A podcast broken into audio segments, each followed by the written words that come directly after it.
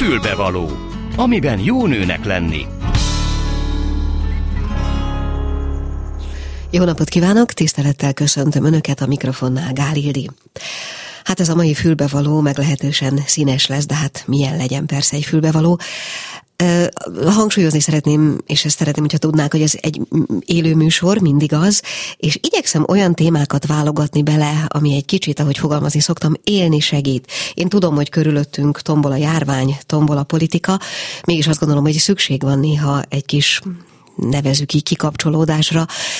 Olyan témákat igyekszem összehozni ebben a műsorban, ami alkalmas arra, hogy egy picit megálljunk, picit gondolkodjunk, akár jólesően, akár kevésbé jólesően valami másról, mint amiről egyébként napközben tesszük. Ennek jegyében a mai műsor első témája egy olyan téma, amit én egyébként már nagyon régóta szerettem volna így vagy úgy földolgozni, és az apropója az, hogy most szembe jött a közösségi hálón egy bejegyzés. A téma az a család állítás, ami számomra nagyon érdekes, remélem, hogy mások is így lesznek vele.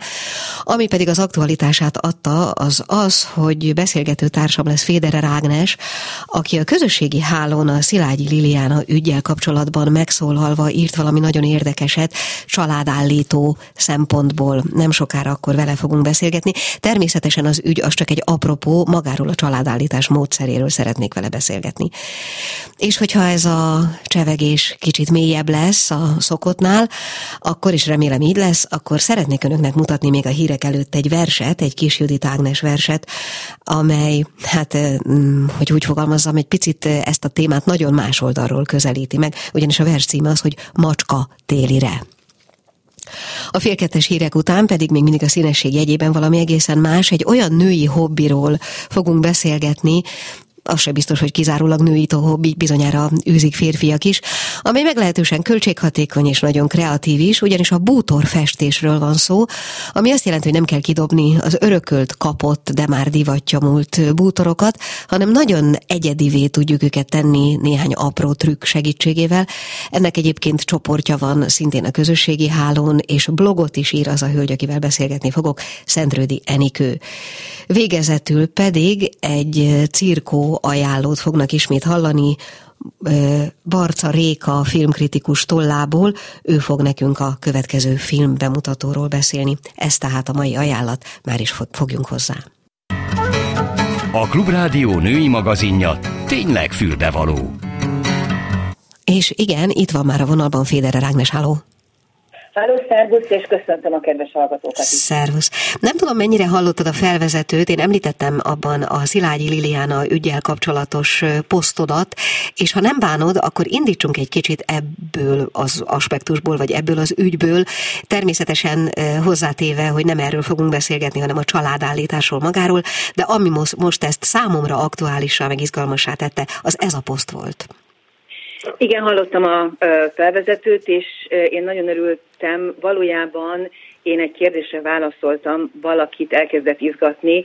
Ez a nagyon is szembetűnő összefüggés, hogy három női generáció, ugye a harmadik a Szilágyi Lilianna, van az ő édesanyja, az édesanyjának a sorsa története, és ezt azt gondolom sokan tudják, hogy a Szilágyi Liliannának egy nagyon híres színésznő a, a nagymamája, akinek a sorsa megint csak izgalmas, és úgy tűnt másoknak is, hogy mintha ezek a sorsok összefüggenének, mint hogyha lenne reflexió egyik sorsból a másikra, és én ezt próbáltam egy kicsit transgenerációs és rendszer szemlélettel rendbe tenni, lehetőségeket mutatni, hogy hogyan is függhetnek össze ezek a női sorsok. Megtennéd, hogy ebbe beavatod valamelyest a hallgatókat is, és utána persze beszélgetünk magáról a módszerről. Igen, ugye Szilágyi Liliana most az állt ki a nagy közönség elé, hogy őt is és az édesanyját is bántalmazta az ő édesapja, az édesanyjának ugye a férje. Nagyon sok részlet most már napvilágra került ez ügyben. Az édesanyjáról annyit tudtunk meg, elsősorban a Szilágyi Liliana tolmácsolásában, hogy hogy ő inkább egy ilyen alárendelődő, tűrő szerepben volt nagyon sokáig a férje mellett, szeretett volna, többször neki indult, hogy kilép a házasságból, de valahogy mindig az áldozati létbe, az áldozati szerepbe kényszerült. Egy kicsit ilyen rejtőzködő volt, aki nem igazán áll ki magáért, és még most sem tudott megszólalni, ugye a Szilágyi Lilianna a lánya arról számolt be, hogy őt is még nagyon sok szakember készíti fel arra, hogy egy napon kiálljon a nyilvánosság elé, és elmesélje, hogy vele konkrétan mi történt. És itt van a nagymama, ugye a, a híres színésznő, akit a, nem tudom, megnevezzük, nem nevezzük. Aki Szerintem bátran Bara Margitról van szó. Pontosan Bara Margitról van szó, akit, és most nem akarjuk megfejteni, hogy vele konkrétan, tehát hogy konkrétan mi történt, mert ez nem is a, az én dolgom családállítóként, de ami a tény, hogy a múlt század derekán őt meghurcolták, hogy ennek volt jogalapja, vagy csak besározták, a lényeg az, hogy megvádolták dolgokkal, amik miatt kegyvesztetté vált, és a színésznői karrierje és kettőbe tört. Ő tulajdonképpen feleségként, anyaként élte le az életének egy jelentősebb részét, holott noha a színésznői kvalitása soha nem szűnt meg, de erről le kellett, hogy mondjon. És akkor az egész, tehát van egy, egy rejtőzködése kényszerülő, egy viszmajor helyzetben meghurcolt rejtőzködése kényszerülő nagymama, akinek, mint hogyha lojalitásból a lánya valami hasonló sorsot választ volna be, és van a harmadik generáció, aki viszont azt példázza, hogy ezek a sorsok nem automatikusan hatnak, hanem mintha most mind hármójuk nevében kiállna, felszólalna és megpróbálna tulajdonképpen valamit kiegyenlíteni már, hogy nem a férfiakkal kapcsolatban, vagy nem a nagymama sorsával kapcsolatban, hanem a saját magunkért kiállásban, és ugye azt azért látjuk, ezt többször hangoztatta Szilárd Lilianna, hogy ő azért az édesanyjáért is küzd most, nem csak saját magáért, és nem csak a testvéréért. Tehát, mint hogyha így függenének össze ezek a transgenerációs történetek. Most bocsánat, hogy valamennyire megpróbálom lefordítani, és azért is hoztuk ezt a példát, vagy azért beszélünk egy kicsit erről az esetről. Az azt jelenti, hogy a családállítás, mint módszer alkalmas arra, hogy azokat a problémákat, amik az én vállamat nyomják, de valójában nem az én velem született problémáim ezek, vagy velem születettek akár, de az őseimtől származó problémák, azokat én le tudom tenni úgy, hogy az visszamenőleg is hat? Nem, tehát azért nem tudok visszamenőleg hatni, mert az a múlt rész és a múlton soha nem tudunk változtatni. Tehát visszamenőleg semmi nem hat.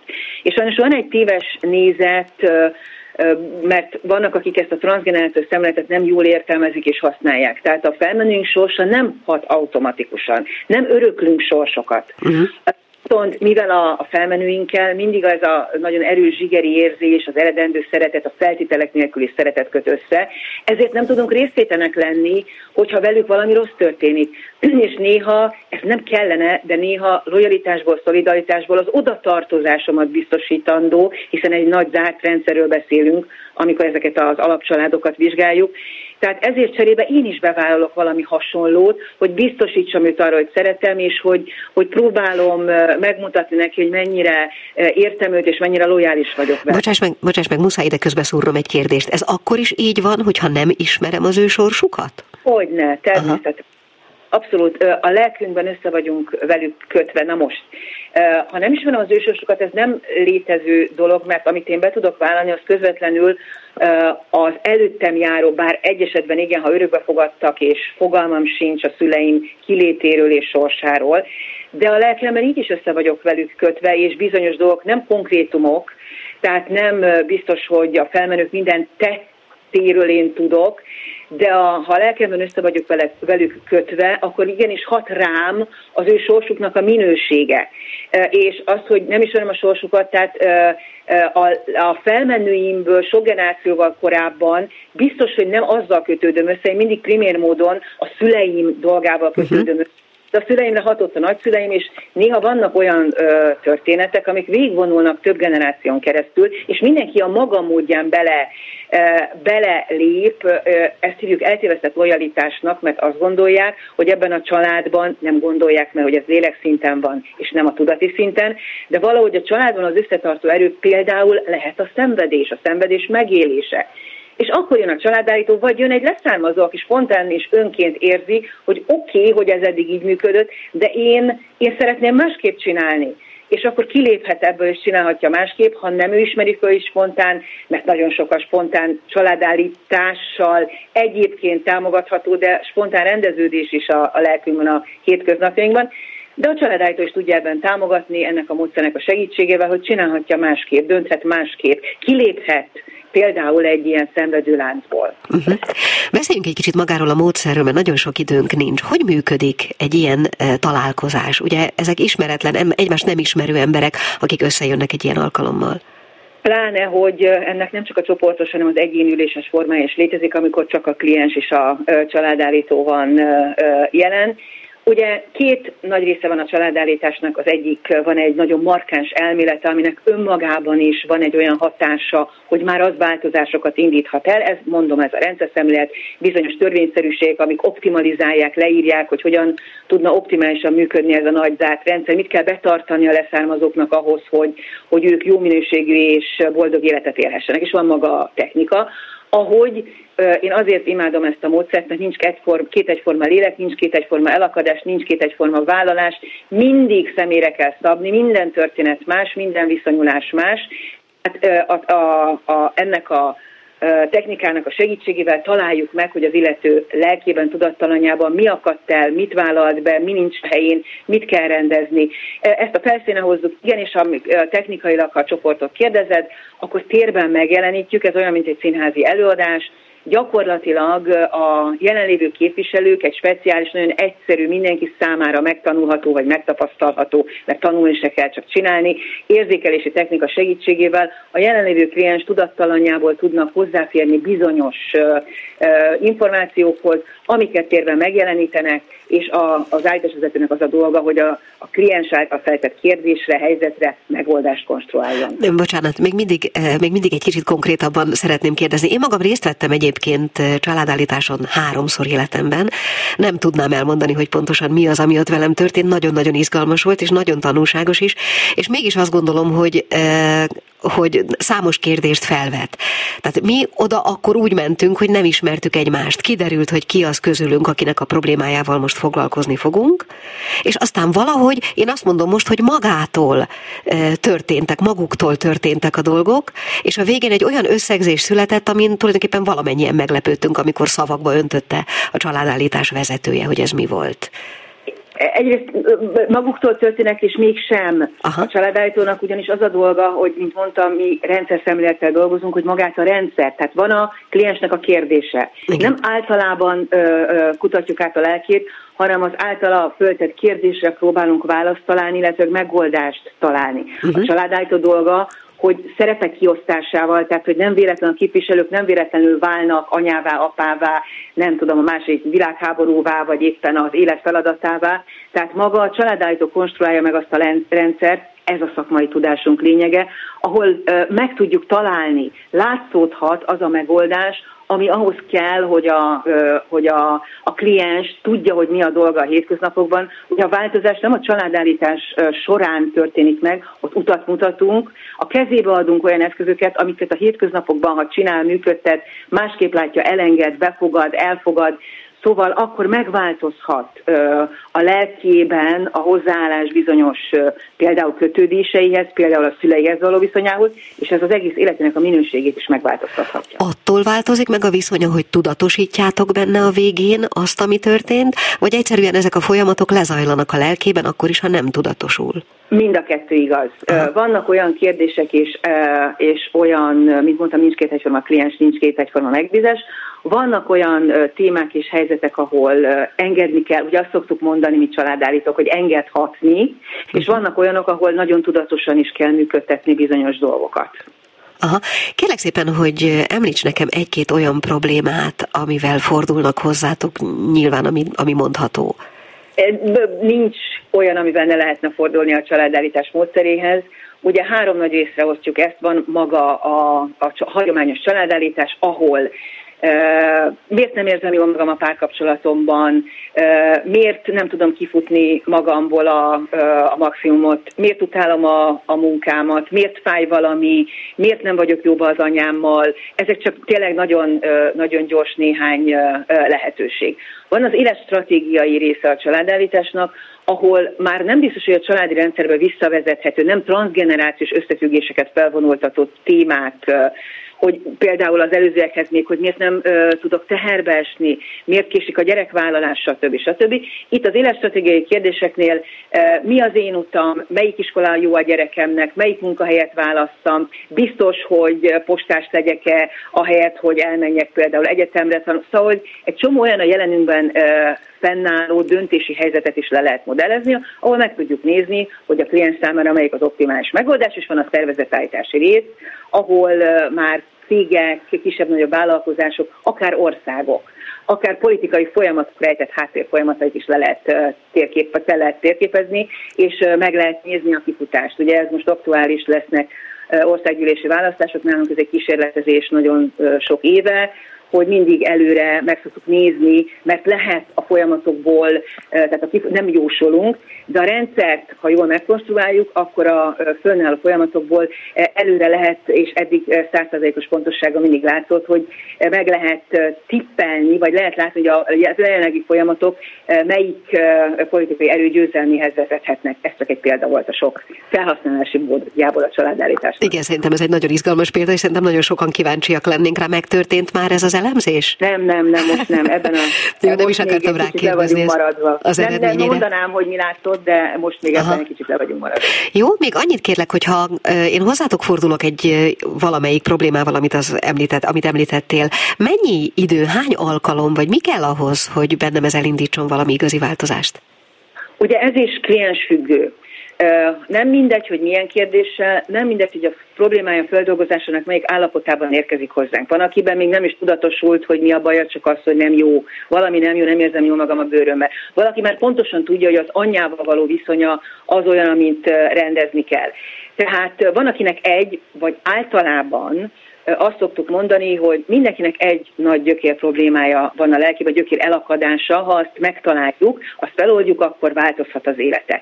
De van, amikor ebből a gyökér problémából következmény problémák származnak, amik már külön életet élnek. Bajom van anyámmal, nem akarok lenni, mint az anyám a páromat, Pont úgy választottam ki, hogy véletlenül se úgy viselkedjek mellette, mint ahogy anyám megélte a saját párkapcsolatát. Tehát egyrészt rendeznem kell a viszonyomat az anyámmal, de van még egy külön problémám, hogy mi legyen a párkapcsolatommal, ami sajnos egy külön rendezést igényelt, nem biztos, hogy egyszerre egy időben mind a kettő meg tud történni. Tehát általában egy, az egy nagyon drasztikus, nagyon szembesítő, nagyon hatékony, nagyon egyértelmű változásokat elindító módszer, általában egy elég, és van, akivel folyamatában kell dolgozni, mert ha lelkinek több rétegében több mindent rápakol több, akkor néha lassan haladunk, mert rászabjuk az ő igényeire, szabjuk az ő lelkinek a, a szükségleteire szabjuk, nem ajtóstól a házba, hanem megengedjük neki, hogy a saját tempójába dolgozza föl a saját folyamatait. Hm. Te személyesen vezetsz családállításokat, és tanítod is, ugye? Így van, mind a kettő. Mondd, mi kell ahhoz, hogy az emberből jó családállító legyen, illetve mi kell ahhoz, hogy valaki ezt meg tudja tanulni? Mondhatnám azt, hogy ezt bárki meg tudja tanulni, hiszen ennek van egy része, ami, amit tényleg kevés dolga, de azt tanulni kell.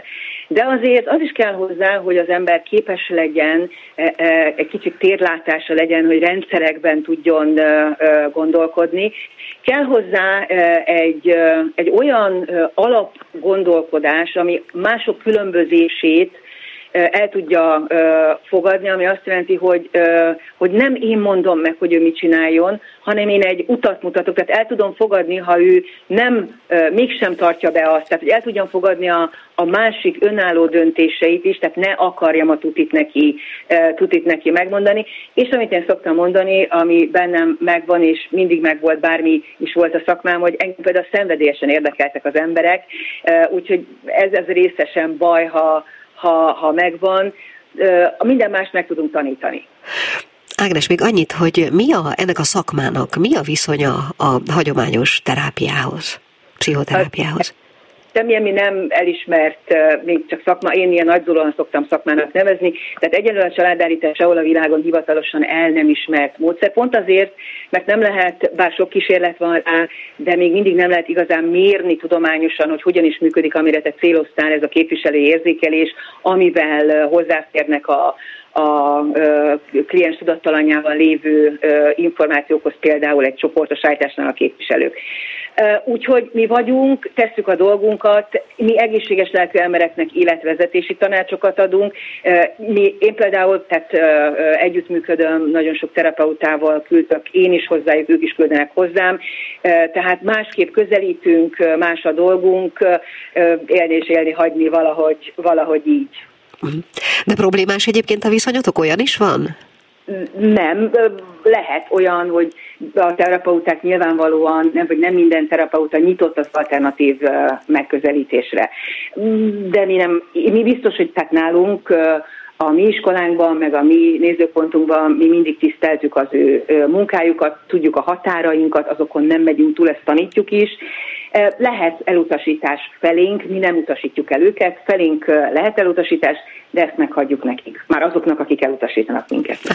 Hát én köszönöm szépen, hogy rendelkezésünkre álltál, körülbelül le is telt az időnk, szerintem ez megint az a téma, amiről még beszélgethetnénk hosszan, de azt majd egy másik alkalommal. Fédere Rágnest hallották, családállító tanácsadót. Köszönöm szépen, szia! Én köszönöm, szia! Mi kell a nőnek? Egy fülbevaló és hát nem tudom, hogy mentünk-e annyira a mélyére a dolognak, hogy ezután pihenni kelljen, de ha mentünk, ha nem, én most hoztam egy verset, amit szeretnék még a hírek előtt megmutatni.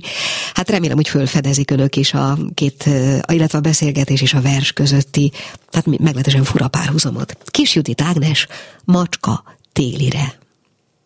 Vegyél egy macskát, vagy fogadj örökbe egy félvak lekoszvatt is megteszi, vagy egy tépázott fülű csatakandúr, ki éppen hitvány zsákmányát eszi, egy belvárosi sötét kapuajban, vagy egy autó alól pislog kirád, vagy elnyúlik az ősi napsüt, napsütésben, csak az a fontos, hogy legyen cicád.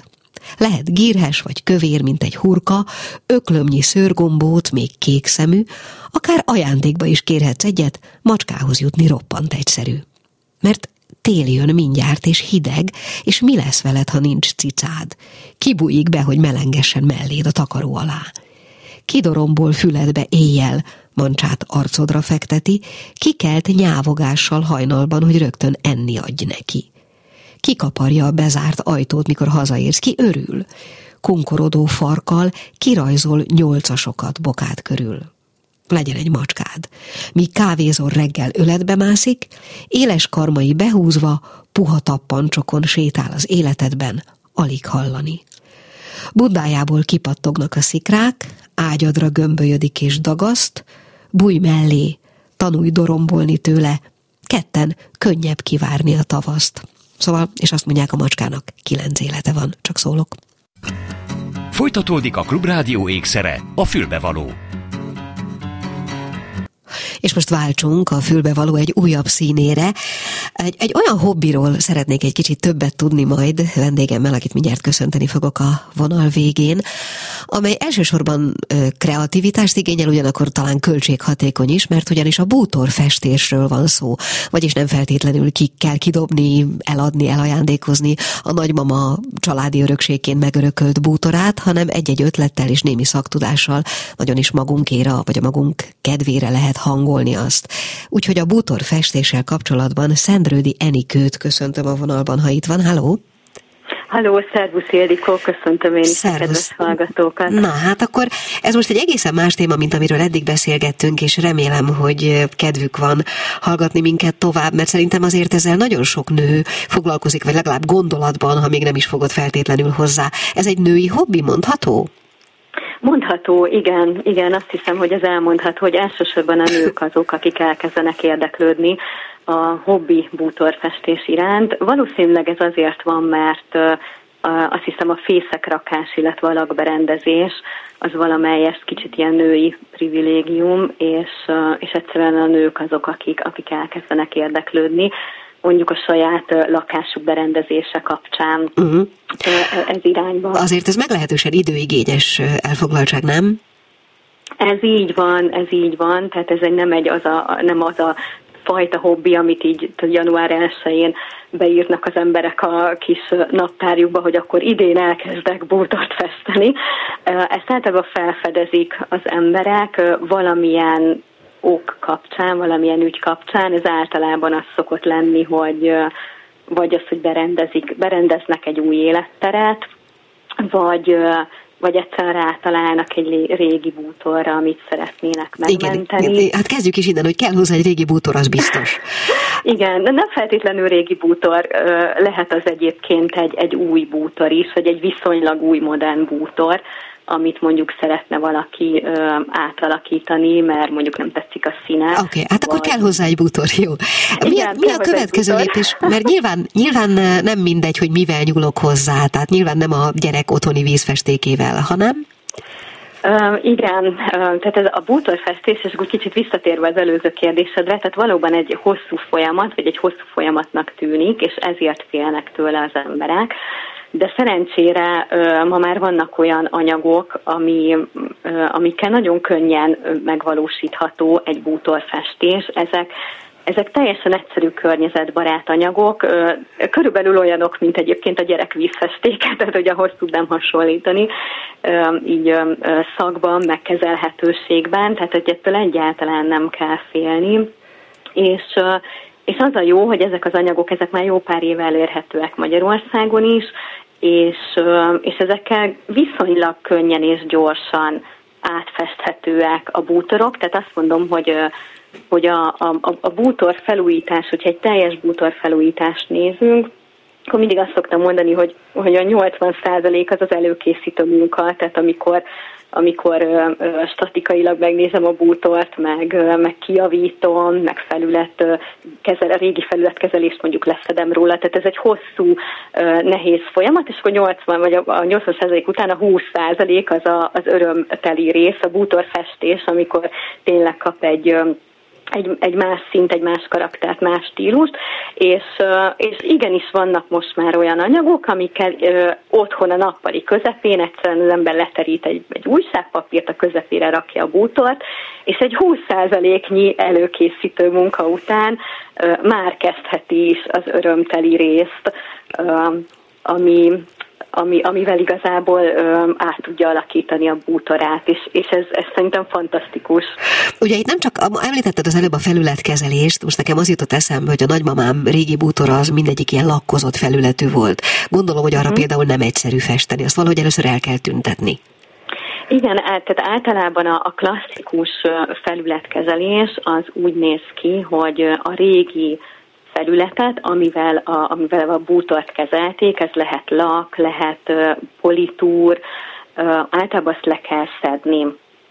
Mert azon nem tapadna meg a festék mert az, Igen, Aha. igen, igen. Tehát általában ezek a vizes bázisú, hagyományos festékek, amiket mondjuk otthon én ajánlok használni az embereknek, ami nem büdös, nincsen szaga, környezetbarát, ezekhez kell, kell valami, amitől az ugye rátapad a, a felületre, és ezeken a lakkozott felületeken nem feltétlenül tapad. Na most van egy típusú festék, ezt ilyen összefoglaló néven festéknek hívjuk, ami ami csiszolás nélkül megtapad a felületre. Én ezt a festéket használom pontosan ezért, mert egyszerűen hihetetlenül megkönnyíti a munkát, azzal, azt a 80 százalékot lerövidíti 20 százalékra. De jól értem, ez megragad a, a, a felületkezelt dolgokon is? Tehát a lakon? Pontosan, meg a, aha, ja, pontosan, aha. igen, igen, igen. Tehát úgy képzeld el, ahogy mondom, tehát veszed a, a nagy régi lakkozott bútorát, azt a fényes barna bútort, és ha szeretnél adni neki egy új színt, akkor egészen egyszerűen csak megtisztítod, tehát egy, egy nedves ruhával, egy vizes rongyal, ahogyan takarítanál egyébként, letisztítod, tisztítod, leportalanítod, és már kenheted is. Aha. Ugye itt nem csak arról van szó, hogy a, nem tudom, a barna bútort átfestjük fehérre, mondjuk ez az alapeset, vagy akármilyen színűre, hanem ott azért számos egyéb beavatkozás is létrejöhet a tetején, mondjuk minták, díszek és egyebek. Láttam gyönyörű szép képeket tőletek. Azok hogy kerülnek rá? Tehát mindenki annyira ügyes, hogy meg tudja rajzolni, vagy van valami sablon ehhez, vagy megtanulható ez a része, vagy mi? Hogy kell csinálni? Ez így van, tehát a bútorfestés, a hobbi bútorfestésnek része az, hogy nem egyszerűen csak átfestjük, tehát itt nem arról van szó, hogy valaki átkeni a kerítését egy, egy lazóra, hanem való, valóban arról, hogy, hogy egy bútornak adunk egy más karaktert, egy más stílust, és ehhez kiváló eszközök, díszítő eszközök is vannak, méghozzá olyanok is, amit amit kézügyesség nélkül is szerintem lehet használni. Nagyon sokszor hallom az emberektől, hogy ó, nekem nincs kézügyességem, én biztos nem tudom megcsinálni, ez nem így van. Nagyon klassz kis eszközök vannak, amik segítik az embert, hogy a különböző díszítő technikákat el tudja sajátítani, vagy meg tudja csinálni nagyon könnyen. Ilyen például a stencil sablon, amit szerintem említettél, azt gondolom, hogy erre gondolt. Nem gondoltam, csak műanyag... semmire nem gondoltam egyébként, csak sejtettem, hogy talán van. Akkor mondom, akkor a stencil az úgy néz ki, hogy egy minta ki van vágva egy műanyag lamból. Ezt egyébként magunknak is meg tudjuk csinálni, tetszőleg semleges mintával, ez már kicsit bonyolultabb, és egyszerűen azzal tudjuk mintázni a felületet egy másik színnel, vagy léteznek ö, ö, transferpapírok, ami kicsit titokzatosan hangzik, de úgy képzeld el, mint egy matrica, amik ö, amiken nagyba vannak, tehát hogy nagy kiszerelésbe, és egy olyan óriási, gyönyörű szép minták, amik kifejezetten bútorra készítenek őket, és amikor feltesszük, akkor olyan, mintha kézzel lenne festve. Noha ez egy matrica lényegében, ha jól értem. Hát olyasmi, igen, transferfóliának okay. hívják, tehát sokkal vékonyabb, mint egy matrica, de érdemes megnézni, utána nézni, akit ez érdekel. Mond, a, ugye a dolognak az a lényege, és most a lélektani részére vagyok elsősorban kíváncsi, hogy én valamit szeretnék abból a butorból kihozni, ami nekem tetszik, vagy ami az én világomat, vagy annak a helynek, amit ki akarok alakítani, a világát tükrözi. De van-e köze annak a bútornak, a, a későbbi eljáráshoz van-e köze annak, hogy ez kié volt, vagy szerettem-e azt, a kié volt, vagy a nagymama bútora volt, vagy szeretném a nagymama minőségét valahogy benne megőrizni, vagy ez, ez teljesen mindegy? Nem, ez abszolút nem mindegy, tehát erre nagyon jól ráéreztél ez egy, ez egy nagyon nehéz folyamat is lehet egyébként, vagy, egy, vagy akár egy felemelő folyamat. Tehát igen, valóban, tehát képzeld el, amikor előveszed a, a, a, a déli bútorát, amit ki tudja honnan szedtél elő valamelyik garázsból, a nagymamától, és egészen egyszerűen felidéződik a, a, nem tudom, a nagymama húslevesse, amit arról a tálaló szekrényről tálalt neked, és ahogyan végigmész azon a folyamaton, amíg letisztítod a bútort, mondjuk festésre alkalmassá teszed, vagy Aha. egyáltalán kitalálod, hogy Szeretgeted egy kicsit, hova igen. tudod tenni, Aha. közben végigmész egy, egy ilyen multidéző lelki folyamaton, ami szerintem csodálatos lehet. Tehát, hogy ezt a hobbit kíséri valóban egy ilyen, én azt mondom, hogy lelki feltöltődés, ami a... nagyon, nagyon, azt ez az a szépségét adja szerintem. Én azt mondtam az elején, hogy ez egy költséghatékony megoldás, ugye annál mindenképpen olcsóbb, mint amikor az ember egy új bútort vesz. De ez igaz? Tehát, hogy ezek a hozzávaló mindenféle kellékek, ezek, ha magam készítem, vagy ha nem kifejezetten szakboltban veszem, tehát, hogy ez tényleg költséghatékony? Hát ez ilyen is-is, én azt mondanám. Tehát ha azt mondom, hogy a nagy bútoráról van szó, akkor lehet, hogy a végén az egész többe fog kerülni. Tehát erre mondjuk azt, hogy többe kerül a, a hús, mint a leves. Viszont De nyilván ott van egy érzelmi töltés, tehát ott, ott az, az tudod, hogy miért csinálod, és szeretnéd megmenteni. Viszont ha megnézzünk egy másik oldalt, mondjuk van egy, egy 15 éves konyhabútorod, ami 15 évvel ezelőtt divatos volt, és funkcionálisan még rendben van, vagy mondjuk ez lehet egy beépített szekrény is, viszont iszonyú költség lenne kicserélni, tehát hogy milliókba kerülne, hogyha szeretnéd kicserélni az egészet, egyszerűen nem éri meg. Viszont, viszont hát eltelt 15 év, már nem divatos, már nem olyat szeretnél, már megváltoztál, nem olyan színeket szeretnél a lakásodban, nem olyan stílust, akkor ez kifejezetten egy költséghatékony megoldás. Tehát azt mondom, hogy pár tízezer forintból uh-huh. átalakíthatóak, Jó. átfesthetőek ezek a bútorok. Na hát szerintem mondunk olyan dolgokat, amin érdemes elgondolkozni, de akinek esetleg fölkeltettük az érdeklődését, azért az megtalál ugye benneteket, mint csoportot is, a Facebookon akár. Ez így van, ez így van. Tehát ennyit be, elég beírni a keresőbe, hogy bútorfestés? Nem tudom, hogy most mondhatom-e a csoportunknak a nevét. Szerintem ez így konkrétan nem reklám, úgyhogy te, talán bátran, legfeljebb én kapok ki érte. Igen, tehát van egy, van egy több mint százezre, most azt mondom 130 ezeren is vagyunk talán tagot számláló csoportunk, hobbi bútorfestők néven, ezt én alapítottam 2000 2014 tájékán, és, és kifejezetten az volt a célja, hogy a hasonló gondolkodású emberekkel ö, embereket megtaláljam, kapcsolódni tudjunk, és mindenki meg tudja osztani a, a felmányait. Uh-huh. Na hát remélem, hogy bővülni fog a csoportotok, vagy legalább lesz olyan, aki körülnéz, mert állati szép dolgokat lehet nálatok látni.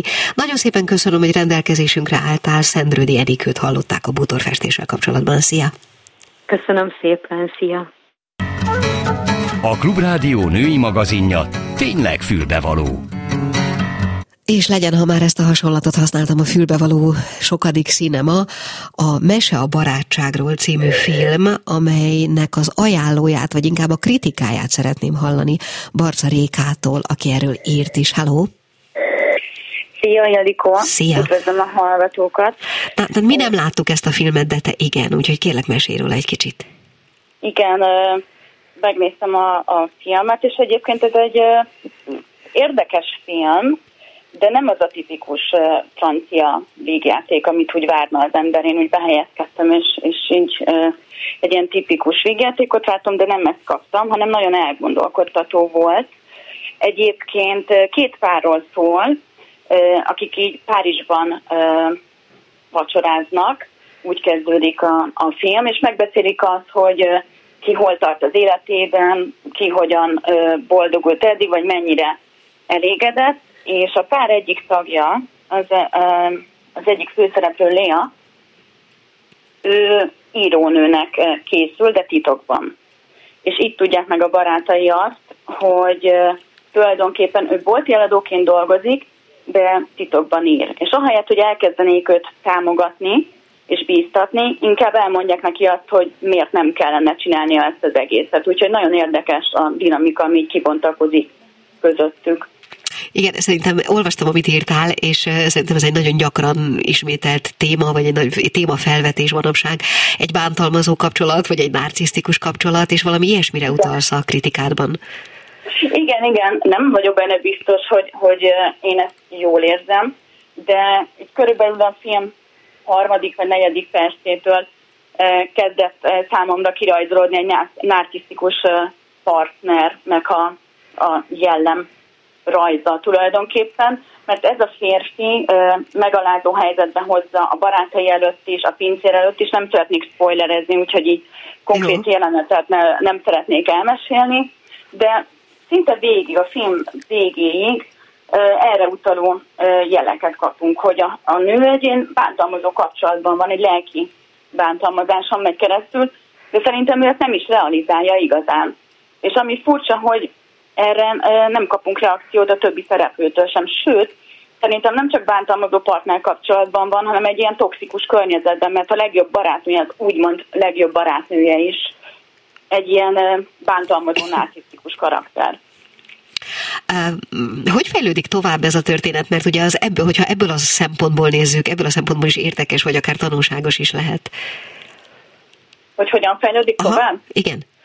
Hát nekem is végig kell uh, gondolnom. Mert ugye a bolti eladóból híres, tovább jut bolti eladóból híres, híres uh, írónő lesz. Egyébként egy csapásra. Tehát a bestseller listák élére kerül, és a barátai elfordulnak tőle, féltékenkednek, és a partner is elfordul, sőt, az, hogy a partnere nem tud feljebb jutni a saját munkahelyén a ranglétrán, azt, azt is ráfogja, és őt okolja, úgyhogy végül elhagyja.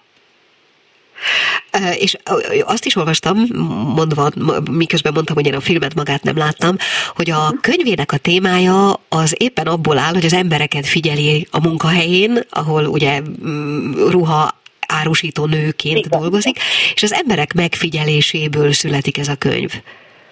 Igen, tulajdonképpen az emberek megfigyeléséből születik, csak erről többet nem tudunk meg, és ami nagyon érdekes, hogy itt a karakterek nem fejlődnek tovább. Aha és kicsit olyan elvarratlan szálakat érzek itt a, a karakterek megformálásában, és ilyen, hát nem születnek olyan megoldások, amiket mondjuk így várna az ember a film végén, de úgy gondolom, hogy itt a nézőnek kell megtalálnia ezeket a megoldásokat hát igen, magában, lehet, vagy azzal, hogy tovább gondolja. Lehet, hogy pont ez volt a cél, hogy mozi után üljünk igen, és beszélgessünk róla, hogy itt... Volt, Aha. A vigetéki funkciót azt mennyire tölti be? Hát szerintem ez nem feltétlenül egy vígjáték, inkább egy ilyen kicsit satirikus uh, film. Igen, igen, én úgy gondolom. Tehát nem az a tipikus vígjáték. Aha, kérlek, De ez egy szórakoztató is. Mondj még egy-két szót a szereplőkről, rendezőről, jó? De rendező, az az érdekes, hogy a rendező is megjelenik egyébként a filmen, tehát ő is szerepel, egyébként ő, ő színész is, és ő alakítja az írónő főnökét a ruhaboltban. Egyébként pedig Vincent Castle egyik legjobb barátja, és az az érdekes, hogy eddig nem szerepeltek így együtt, és nem is rendezett olyan filmet, amiben Castle szerepelt volna, úgyhogy ez az első ilyen, ami pont ugye a barátságról szól. Uh-huh. Igen, talán ez is tanulságos a maga nemében. És a többiek? Hát a többiekről így most konkrétan mire gondolsz, hogy miről meséljen? Nem, nem, nem, a színészekről, színészi alakításokról gondoltam, csak ilyen értelemben így kérdeztem a többieket. A színészi alakításokról, tehát a Léát alakító Bemerit Bizsót szerintem jól játsza a szerepét abszolút, csak ami frusztráló, és szerintem ezt a frusztrációt szerette is volna elérni a rendező, hogy frusztrálva érezze magát a néző, hogy nem nagyon látunk rajta érzelmeket. Uh-huh. Akkor sem, amikor a férfi elhagyja, akkor sem látunk rajta érzelmet, amikor a, a sikerlisták élére kerül, úgyhogy nagyon érdekes, és a többiek is, most nem tudom sajnos a nevüket, jó, jó, jó, persze. a karakternek, de ők is nagyon jól játszanak, tehát a színészi játék szerintem a zseniális a filmben. Aha. Ha most valaki megkérdezné tőlem, hogy szerintem neked tetszette a film, akkor nem tudnék rá egyértelmű igen, de nemet sem mondani. Tetszett, tetszett is, és tehát, hogy így igen, én sem tudok rá egyértelmű igen vagy nemet mondani viszont szerintem mindenképpen megér egy estét, mert hogyha már valami elindít benned gondolatokat, az már megéri, hogy megnézze az ember, vagy akár elolvassa, legyen szó mondjuk könyvről, vagy Aha. filmről. Meg hát, hogy mondtad is, elvarratlan. Inkább azt mondom, hogy tetszett. Aha. Meg hát, hogy mondtad is, hogy elvarratlan szálak vannak, vannak a végén, tehát akkor lehet, hogy nem csak azt az estét éri meg, hogy az ember megnézze a filmet, hanem akár utána még egy kis időt, hogy meg is beszélje azzal, akivel, akivel ehhez kedve van. Jó, hát nagyon szépen köszönöm, Barca Rékát hallották, és az ő ajánlóját a Mese a barátságról című filmről. Köszönöm szépen, szia! Köszönöm, szia! Mi kell a nőnek? Egy fülbevaló. Hát nekem most maradt egy kicsi időm, amire nem számítottam, úgyhogy egy picit, ha megengedik, összefoglalnám azt egyrészt, amiről szó volt ma, másrészt pedig, mivel tényleg az a célja ennek a műsornak, hogy egy kicsit kiemelődjünk a vírus, a politika körülü, há, körüli háborúságból, és abból a hangulatból, és megpróbáljunk egy kicsit élni, vagy könnyebben élni. Ezért szerettem volna ma is egy olyan műsort összeállítani, ami nagyon-nagyon másról szól, mint amivel egyébként foglalkozunk. Ennek jegyében beszélgettünk először Féderer Ágnessel a családállításról. Szerintem izgalmas volt, és talán érdemes akár újra hallgatni is, vagy akár megkeresni őket, vagy másokat ezzel kapcsolatban. Noha azt is izgalmasnak találtam, amit mondott a hagyományos pszichoterápiával való viszonyukról. Azután elhangzott egy vers, Kis Judit Ágnes tollából a Macska télire című, Végezetül pedig Szendrődi Enikővel beszélgettünk a hobbi bútorfestésről, amiben talán szintén érdemes belevágni. Én egyébként ezt egy gyorsan elmesélem. Kipróbáltam, sajnos nem voltam kellően előrelátó, és pont abban a, abban a problémában buktam el ezzel kapcsolatban, amit ő említett, nevezetesen a felületkezeléssel. Olyan festéket használtam olyan felületre, amik valami módon nem szerették egymást. Ez egy kicsit el is vette a kedvemet, de majd még visszahozhatja valami más, talán épp ez a beszélgetés. És végezetül a Mese a barátságról című filmnek az ajánlóját hallották Barca Rékától, ez egyébként a Cirko Geizir mozi bemutatója volt. Úgyhogy én körülbelül ennyit szántam mára, ezért most el is búcsúzom, jövő héten találkozunk újra, ez volt a fülbevaló, Gál Hildit hallották viszont hallásra.